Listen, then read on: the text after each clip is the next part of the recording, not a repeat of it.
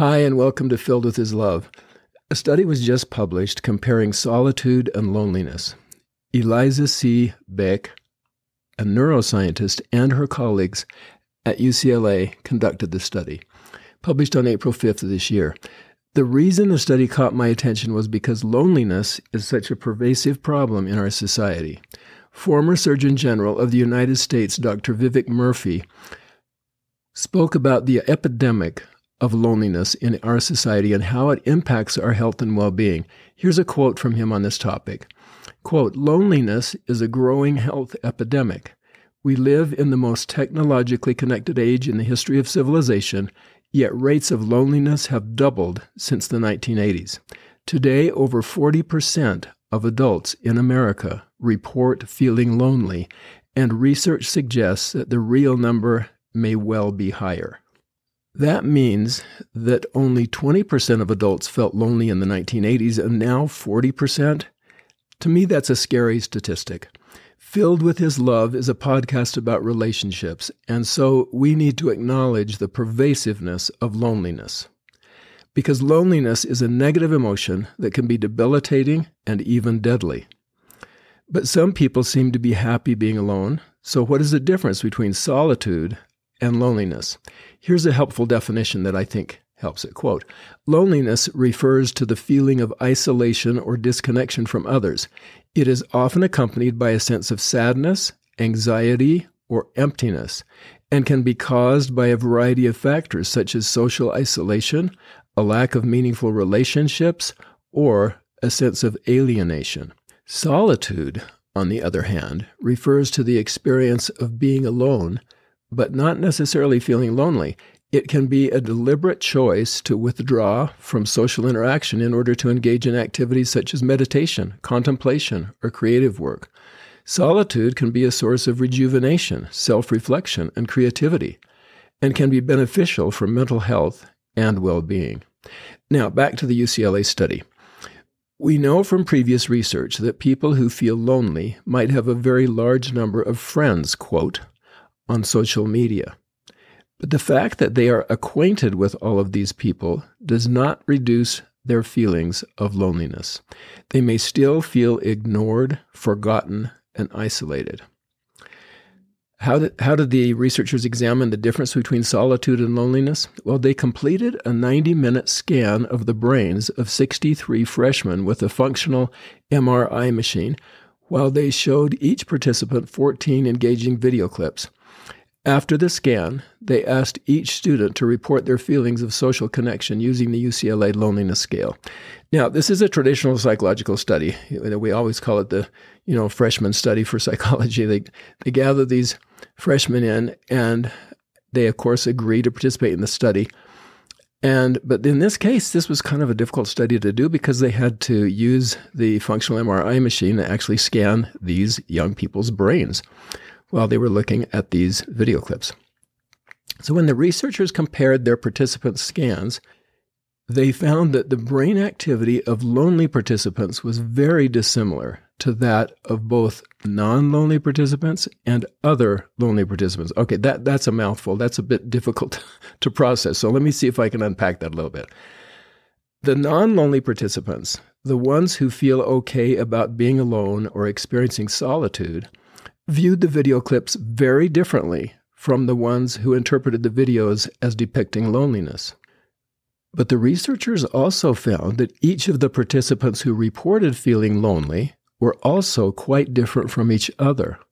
In other words, dissimilar, that's what they said. They were in one way all lonely, but in a different way or for different reasons. The researchers hypothesize that lonely people may feel that they are different from their peers, and because they feel different, they lack the confidence to make new social connections. I was once walking across the BYU campus during class change when the sidewalks are always packed with students, and, and I struck up a conversation with a young man walking next to me. After we exchanged names, I said, So, is this your first year at BYU? He nodded yes. Then I asked, So, how is it? How do you like it here at BYU? He said, Well, I feel pretty alone at times. Thinking that he may have come maybe from a very small town and kind of not enjoyed this huge enrollment at BYU. I said, So where are you from? I'm from Ontario, California, he said. That surprised me. I said, Ontario, California, you know, in my mind, that's not a small town. I said, but you, you feel alone here, even though there are lots of students. And then he said, yeah, because I don't really know anybody. All my friends went to college in California. Here was a young man bothered by his loneliness. It was a negative thing for him. And if the Surgeon General's statistics are accurate, perhaps 40% of the freshman class felt lonely. Being immersed in a river of students moving down the sidewalk does not help with loneliness. As the young man said, I don't really know anybody. What he meant was he didn't have any real friends who understood him and related to him for who he was. This scene goes hand in hand with the study I just recounted. He saw himself as different. He saw others in his dorm interacting, having fun. Maybe they brought friends with them from wherever they came from. They were enjoying being together, but he did not feel included or valued. And perhaps, like the study said, those feelings of being different inhibited his ability to reach out to others and form new friendships. Solitude can be rewarding and positive. We can go skiing and stand on the top of a peak.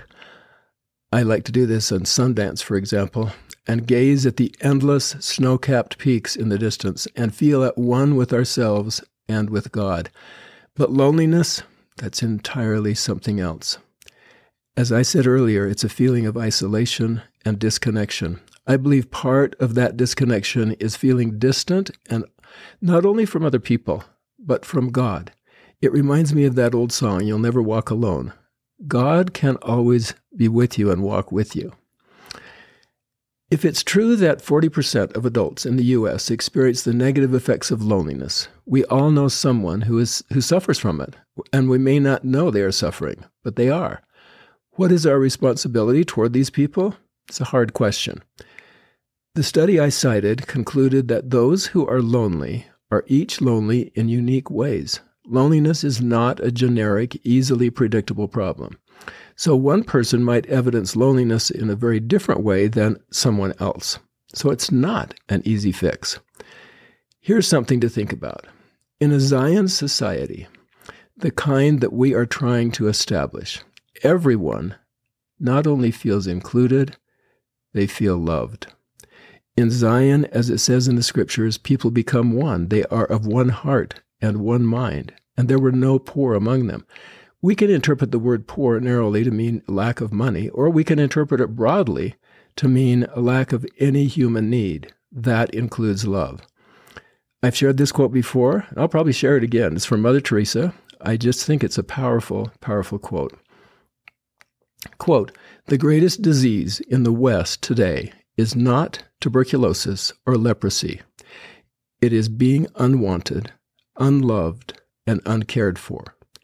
We can cure physical diseases with medicine, but the only cure for loneliness, despair, and hopelessness is love.